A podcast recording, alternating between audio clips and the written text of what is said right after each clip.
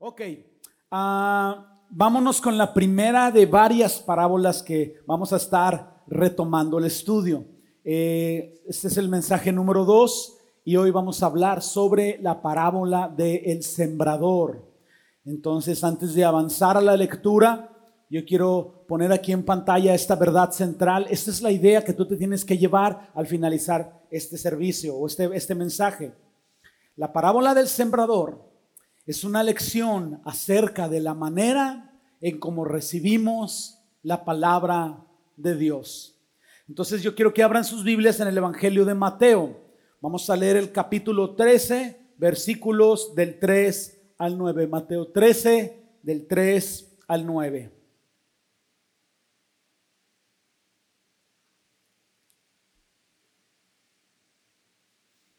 Empiezo y me siguen. Versículo 3. Y les habló, está hablando de Jesús, les habló muchas, para, muchas cosas por parábolas, diciendo, he aquí, el sembrador salió a sembrar. Y mientras sembraba, parte de la semilla cayó junto al camino. Y vinieron las aves y la comieron. Parte cayó en pedregales, donde no había mucha tierra. Brotó pronto pero no tenía profundidad de tierra. Pero salió el sol y se quemó porque no tenía raíz y se secó. Y parte cayó en espinos y los espinos crecieron y la ahogaron.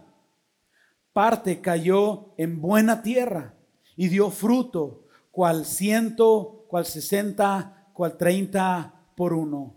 Versículo nueve. El que tiene oídos para oír, oiga. Creo que después del mensaje de la semana pasada y al leer esta parte, este último versículo 9, el que tiene oídos para oír, oiga, cobra mucho más sentido. Porque ya ahora entendemos, pudiera sonar tonto, decir, pues el que tiene oídos para oír, oiga, pues todos tenemos oídos. Pero lo que se está refiriendo es el que tenga la actitud, el corazón abierto, el corazón como un niño para escuchar la palabra de Dios. Ok, póngase atento. Póngase atento porque el mensaje es para ti. Entonces, es bien interesante que, como hablamos semana pasada, después del conflicto que Jesús tuvo con los fariseos, el conflicto inició por la aplicación del día sábado, creo que recuerdan el mensaje pasado, después de ese, de ese pleito o esa serie de confrontaciones, hubo una separación. Los fariseos y los religiosos que seguían esta doctrina empezaron cada vez más a alejarse de un deseo por escuchar la verdad. Y cuando Jesús tuvo un encuentro con estas personas, no quiso arrojarle perlas a los cerdos, no porque ellos sean, fueran cerdos, sino la aplicación es que ellos no estaban valorando la verdad. Entonces Jesús cambió su estilo de predicación. Es un pequeño resumen de semana pasada. Jesús cambió su estilo de predicación y comenzó a predicar en parábolas. Las parábolas tienen ese doble efecto. Oscurecen el entendimiento de aquellos que están cerrados a la verdad y hacen claro el entendimiento, es una revelación para aquellas personas que tienen este corazón hambriento por Dios.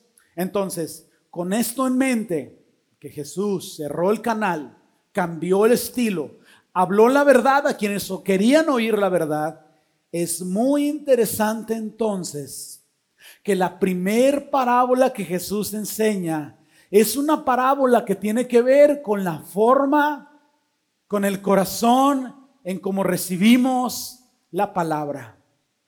Lo primero que Jesús hace es preparar los corazones de sus discípulos, ustedes incluidos, preparar los corazones para que puedan entender, asimilar y vivir correctamente la palabra de Dios. Hablando un poco en cuestiones de contexto, Jesús está hablando esta parábola basada en una situación de aquel tiempo, una situación cotidiana. Aquellos días tenían un espacio de terreno donde sembraban eh, diferentes tipos de cosas, pero entonces los eh, campesinos, los que sembraban, tomaban de un pequeño morral un puño de semillas y las esparcían. Entonces ellos mientras estaban en el centro del terreno preparado no había ningún problema, pero cuando se acercaban a la orilla, quizás había un camino, Cuando se acercaban a la otra orilla, quizás había hierbas que no eran parte de su terreno, donde no habían preparado para sembrar. Pero al aventar el puño de semillas, la intención era que las semillas cayeran en buena tierra. Pero qué difícil es controlar esta trayectoria, ¿verdad? Se agarra un puño y se avienta y la idea era que las semillas cayeran en buena tierra, pero algunas de ellas no caían en, una tierra de forma correcta. Esta dinámica es lo que Jesús está utilizando para hablarnos esta parábola. Entonces vámonos con el aspecto básico. Punto número uno o inciso A, Jesús menciona cuatro tipos diferentes de tierra. Voy a explicarlos porque hay una aplicación que vamos a ver más adelante.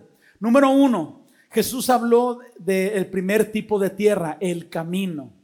Yo tengo aquí esta fotografía que puede ser muy, muy parecida a lo que ellos vivían en aquel tiempo. Los caminos eran utilizados para caminar. Ah, ¿se fijaron cómo ando hoy, en filosote? No se crean. Debido a que la gente utilizaba estos caminos, eh, fue mal chiste, perdón, estos caminos para caminar, el peso de las carretas, de los animales, de las personas, iba compactando la tierra, de manera que la capa superior o superficial era muy dura era como este caliche que, aplastan previo al, pavimento que se tiene. Era una capa muy dura, muy pisada, entonces semilla que caía ahí no iba a penetrar para nada. La raíz al principio es débil, no iba a poder penetrar esta dureza, la semilla iba a quedar al descubierto, las aves eventualmente la iban a ver y se la iban a comer porque esta semilla no podía penetrar. Entonces este es el primer tipo de terreno que Jesús explicó. Número dos, Jesús habló de otro tipo de terreno, los pedregales. Los eh, sembradores removían la tierra. Creo que, aunque no seamos expertos en agricultura, la gran mayoría de nosotros entendemos el concepto. La tierra se prepara, se ara, se escarba, ¿verdad? Se ablanda. Ustedes van a encontrar otras menciones en la Biblia de donde se utilizaban toros, se ponía un mismo yugo, estos toros jalaban un mecanismo metálico, metálico que tenía un aguijón. Una persona utilizaba su fuerza para enterrar ese aguijón en la tierra, echaban a andar a los toros y los toros iban jalando este aguijón, iba rasgando la tierra. Insistir ordenadamente en este proceso preparaba la tierra. En este proceso las piedras que se veían visiblemente se agarraban y se quitaban del camino. Pero si tú miras esta fotografía, lo que Jesús está hablando es, hay algunos, algunos terrenos en los cuales, aun cuando entierres el, ¿cómo se llama? Arado, a 20 centímetros o poquito más aproximadamente de la tierra, hay algunos terrenos que tienen una compactación natural. Y esta compactación natural es lo que Jesús se refiere con los pedregales. Preparaban la parte de arriba del terreno, pero había ciertos terrenos en los que esa parte rocosa creaba una segunda capa dura que impedía que las raíces completaran todo su crecimiento. Entonces las semillas efectivamente entraban en tierra, echaban raíz, daban la apariencia de ir creciendo, pero en cierto momento se secaban, porque las raíces llegaban a este tope y ya no podían penetrar más. Crecían pronto, pero la raíz se secaba y al secarse la, raíz, la planta se seca. El tercer tipo de terreno que Jesús habló fue de espinos. No se refería esencialmente plantas espinosas se refería a este tipo de plantas llamadas ortigas y cardos. Y ustedes los conocen bien, crecen en nuestros patios, en nuestras banquetas. Ahorita con estas lluvias, en menos de una semana, ustedes van a tener un matorral gigante. Porque estas plantas tienen estas cualidades. Crecen rápido, raíz y tallo.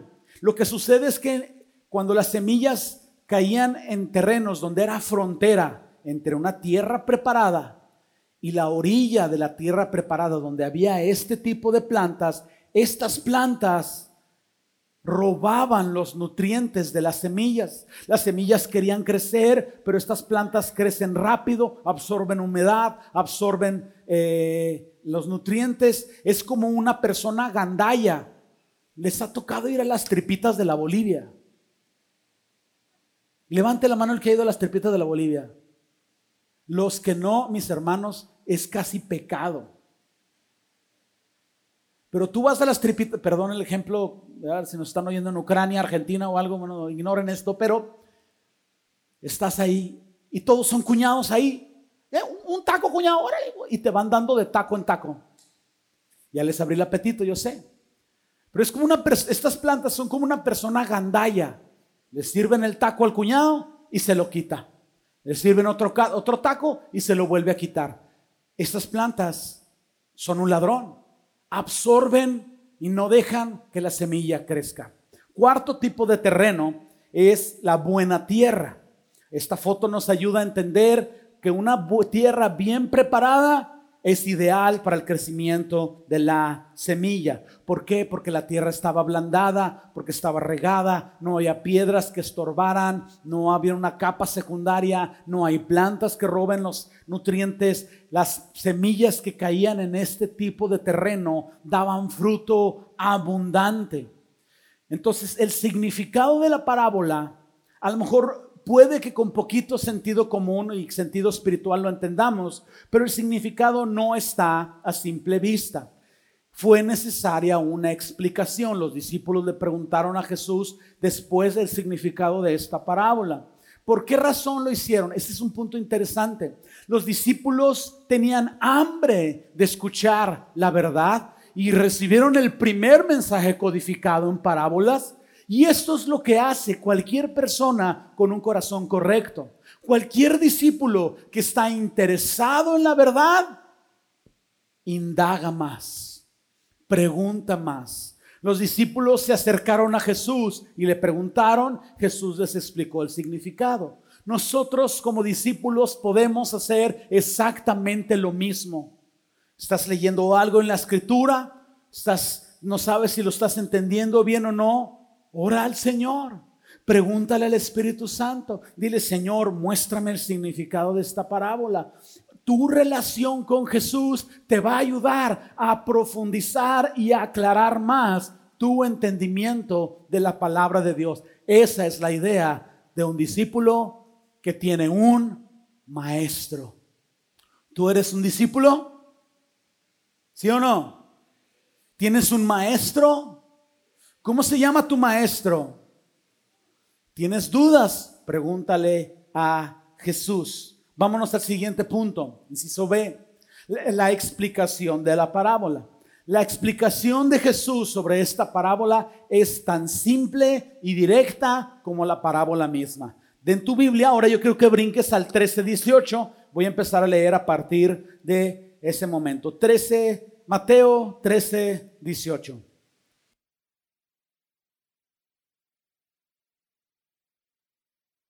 Oíd pues vosotros la parábola del sembrador.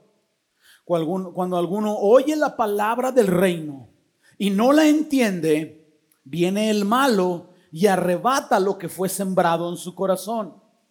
Este es el que fue sembrado junto al camino.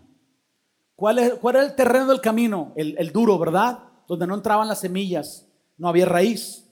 Versículo 20. El que fue sembrado en pedregales, este es el que oye la palabra y al momento le recibe con gozo, pero no tiene raíz en sí, sino que es de corta duración, pues al venir la aflicción y la persecución por causa de la palabra, luego tropieza. ¿Se acuerdan el segundo tipo de terreno? Una capa dura a 20, 30 centímetros de profundidad donde no se ve la raíz empieza, la raíz no continúa. Versículo 22. El que fue sembrado entre espinos, este es el que oye la palabra, pero el afán de este siglo, el engaño de las riquezas, ahogan la palabra y se hace infructuosa. El tercer tipo de terreno era donde estaban estas ortigas, estos cardos, robaban los nutrientes. Bueno, hay personas que escuchan la palabra de Dios o escuchan el Evangelio, pero los afanes de esta vida son como estas plantas, les roban, les gana el afán por esto, por aquello. Versículo 23, el último tipo de terreno. Mas el que fue sembrado en buena tierra, este es el que oye y entiende la palabra y da fruto y produce al ciento, al sesenta y al treinta por uno. Entonces, aún dentro de esta explicación, tú vas a poder identificar dos ilustraciones muy interesantes. Estas dos ilustraciones son la llave para comprender totalmente o ya finalmente esta palabra. Tú vas a haberlo entendido ya. La semilla representa la palabra de Dios. La semilla representa el Evangelio. Ambas cosas son lo mismo. Hay personas que no han sido salvas por fe y en arrepentimiento. Ellos necesitan escuchar el Evangelio. El Evangelio es la semilla. Hay personas que ya han rendido sus vidas a Cristo y se han bautizado. Bueno, ellos necesitan la palabra para seguir creciendo. La palabra es la semilla. La segunda ilustración es que la tierra, y quizás aquí está la clave de todo, la tierra representa el corazón y la actitud con la cual nosotros entendemos, escuchamos y leemos la palabra de Dios. La tierra es el corazón. Y entonces la parábola nos está hablando de varios diferentes tipos de corazones. Todo aquel que proclama la palabra de Dios es un sembrador. En este caso la identidad del sembrador es oculta, pero nosotros entendemos que el primer sembrador es Jesucristo. Jesucristo vino e inauguró el reino de los cielos diciendo, eh, eh, arrepentidos porque el reino de los cielos se ha acercado. Entonces, Jesús es el sembrador, pero luego Jesús nos encomienda a nosotros predicar el Evangelio y hacer discípulos. Entonces al predicar el Evangelio va la semilla del Evangelio. Al hacer discípulos va la semilla de la palabra de Dios. Entonces tú y yo somos los sembradores.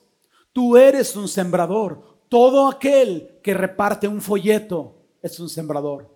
Todo aquel de ustedes que invita a alguien a esta reunión es un sembrador. Todo aquel que invita a alguien a un grupo en casa, a una reunión, si tú abordas directamente a una persona en la calle y le predicas el Evangelio, tú eres un sembrador y escúchame, todo aquel que vive un cristianismo radical y verdadero, todo aquel que en otras palabras vive la piedad, está sembrando la palabra de Dios. Porque tu vida y tu testimonio en una forma correcta son una predicación sin palabras de lo que el Evangelio puede hacer en una persona. Si tú estás viviendo la piedad, las otras personas lo están viendo y dicen, hombre, este tipo de veras que es un cristiano, de veras que vive lo que predica, tú estás siendo un sembrador.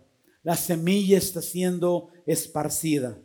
Entonces el mensaje de la parábola tiene que ver con el terreno o tiene que ver con la forma en cómo recibimos la palabra de Dios. Lo mencioné hace un momento. Nos habla Jesús entonces de cuatro tipos diferentes de terrenos, cuatro tipos diferentes de corazones, cuatro tipos diferentes de actitudes al recibir la palabra de Dios. Entonces, la palabra corazón facilita el entendimiento. Aparece en pantalla Lucas 8:15, lo leímos eh, en, bueno, en Mateo, pero en Lucas 8:15 dice, más la que cayó, la semilla que cayó en buena tierra, estos son los que con corazón bueno y recto retienen la palabra oída y dan fruto con perseverancia. ¿Ok? ¿Hasta aquí vamos bien? Súper simple, ¿verdad? Vámonos al siguiente inciso. La respuesta del corazón a la palabra de Dios. Todos ustedes aquí, o la gran mayoría de ustedes aquí que son cristianos y que han permanecido fieles como cristianos, son personas que esencialmente tuvieron un buen terreno, un buen corazón. Escucharon el Evangelio, retuvieron la palabra y han dado fruto perseverando en ella. Pero ahora ustedes, al ser cristianos, son discípulos. Y en nuestro caminar hay quienes maduran espiritualmente más pronto que otros. Por eso hay una implicación aquí que la tierra que cae en, la semilla que cae en buena tierra da fruto. ¿Lo, observaste al ciento, al sesenta y al treinta por uno? Quiere decir que hay personas que al recibir el Evangelio tienen una total disponibilidad de escuchar la verdad y cambiar y renovarse y arrepentirse y seguir creciendo y están dando fruto al ciento por uno. Una semilla produce cien veces más de fruto. Algunos al 60 porque se reservan unas poquitas cosas y están ahí en ese proceso. Otros, pues, híjole, se atoraron ahí, afanes, poquito, aquello, el otro, y están dando fruto al 30, pero a fin de cuentas están dando fruto.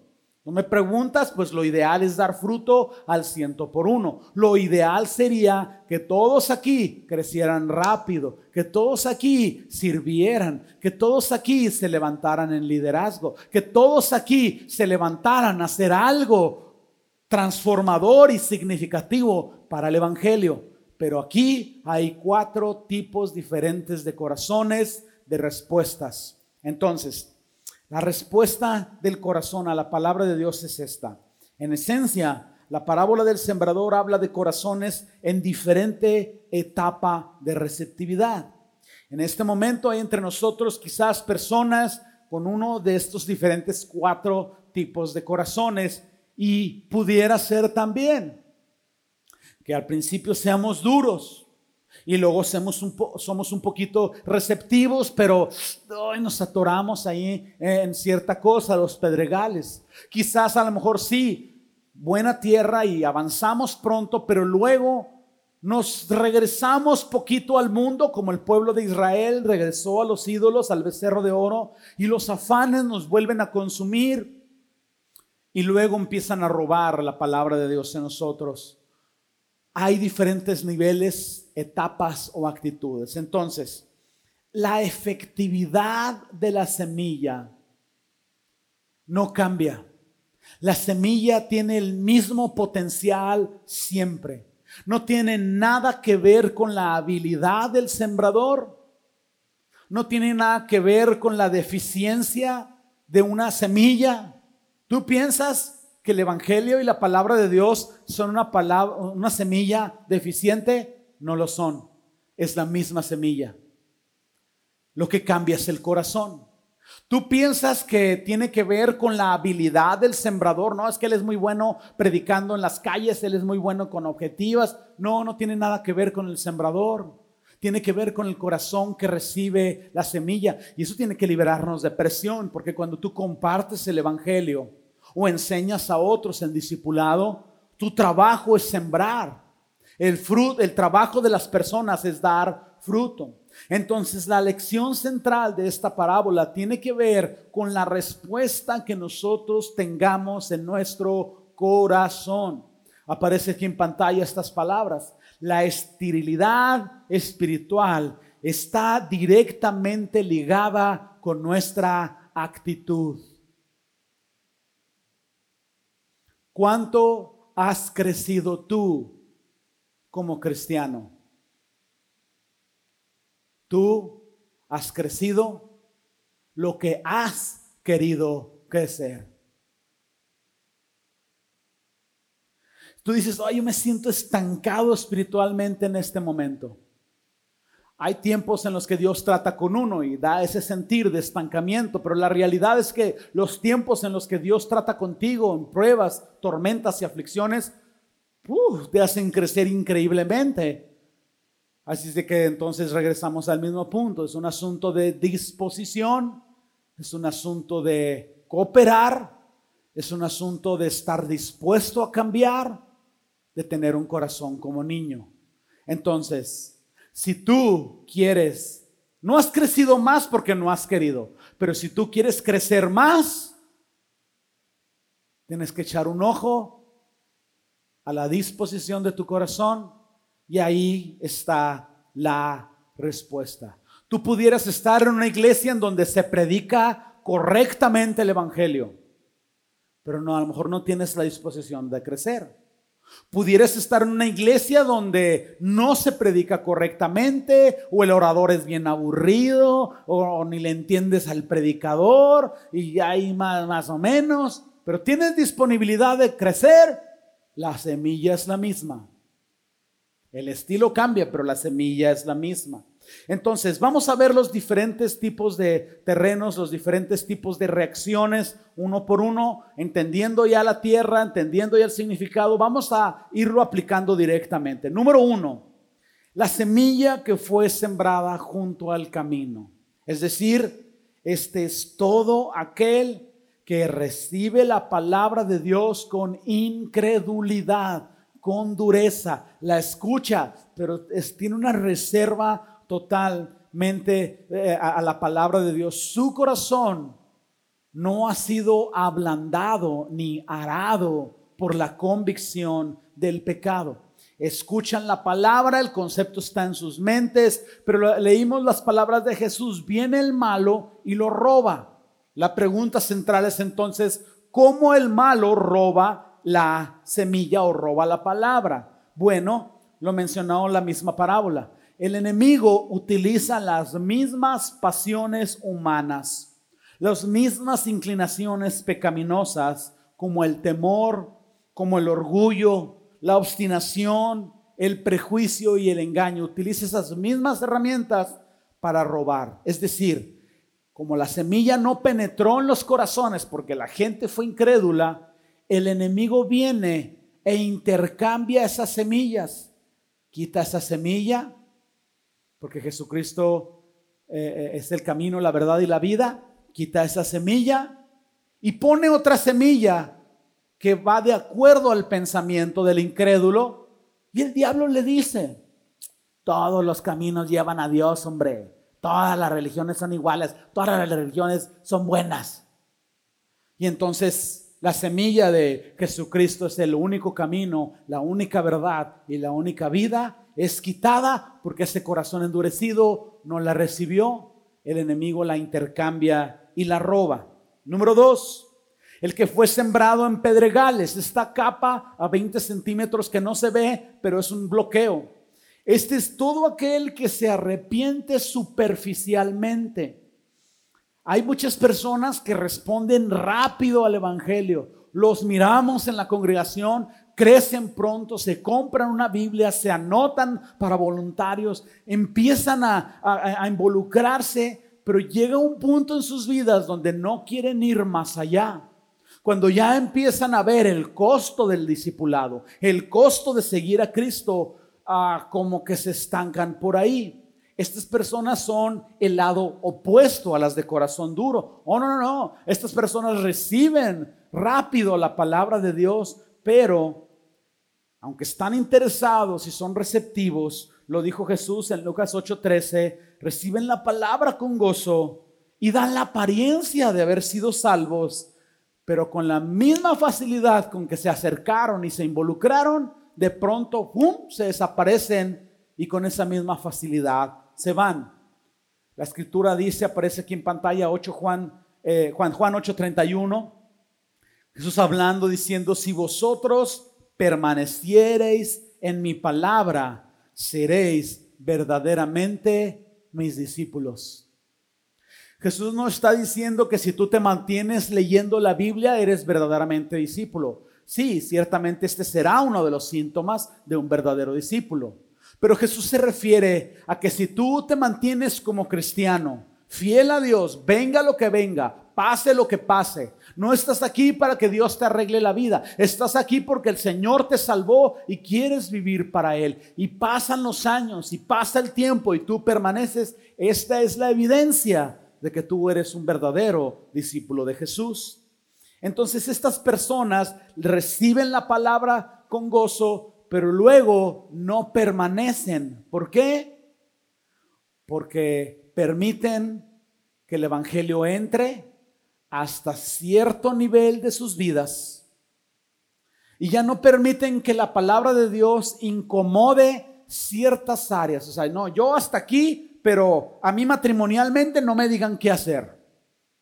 Conmigo a mí no me digan nada de, yo no voy a ir a las reuniones de hombres, yo voy los domingos, yo doy mi diezmo, pero yo no quiero que me digan qué es lo que debo de hacer. Hay un bloqueo a cierta distancia de nuestro corazón. Número tres, el que fue sembrado entre espinos. Esta persona, este es todo aquel que se encuentra demasiado preocupado y absorbido por los asuntos de este mundo es muy similar al oyente de Pedregales. Oyen la palabra, la reciben con gozo, pero los afanes de la vida empiezan a robar los pensamientos que la palabra de Dios produce en ellos. No es una persona incrédula, es una persona emocional. Es una persona que está demasiado enamorada de este mundo y no quiere dejar su amor por el dinero, su amor por una posición. Lucas 16, 13 aparece aquí en pantalla. Dice, ningún siervo puede servir a dos señores, porque aborrecerá al uno o amará al otro, o estimará al uno y menospreciará al otro. No podéis servir a Dios y a las riquezas. Nada es más perjudicial a la verdad del Evangelio o a la palabra de Dios que las riquezas o el amor a este mundo. Estos espinos, estos cardos representan eh, el, el, egoísmo en nuestras vidas, representan la codicia en nosotros. Por eso el apóstol Juan escribió en 1 Juan 2.15, estoy seguro que ustedes lo conocen casi de memoria, no améis el mundo, ni las cosas que están en el mundo. Porque si alguno ama al mundo, el amor del Padre no está en él. Entonces, nomás para dejar claro el asunto, no está mal que ames ciertas cosas del mundo. Les voy a poner eh, a caminar sobre el filo de la navaja. No está mal que ames a tu esposo.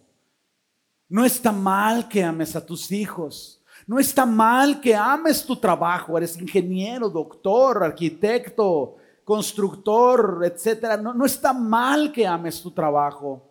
Quizás hay actividades que tú vas a poder vivir y hacer que amas hacerlas. Lo que está mal es que ames más a tu esposo o a tu esposa de lo que amas a Dios. Lo que está mal es que ames más a tus hijos de lo que amas a Dios.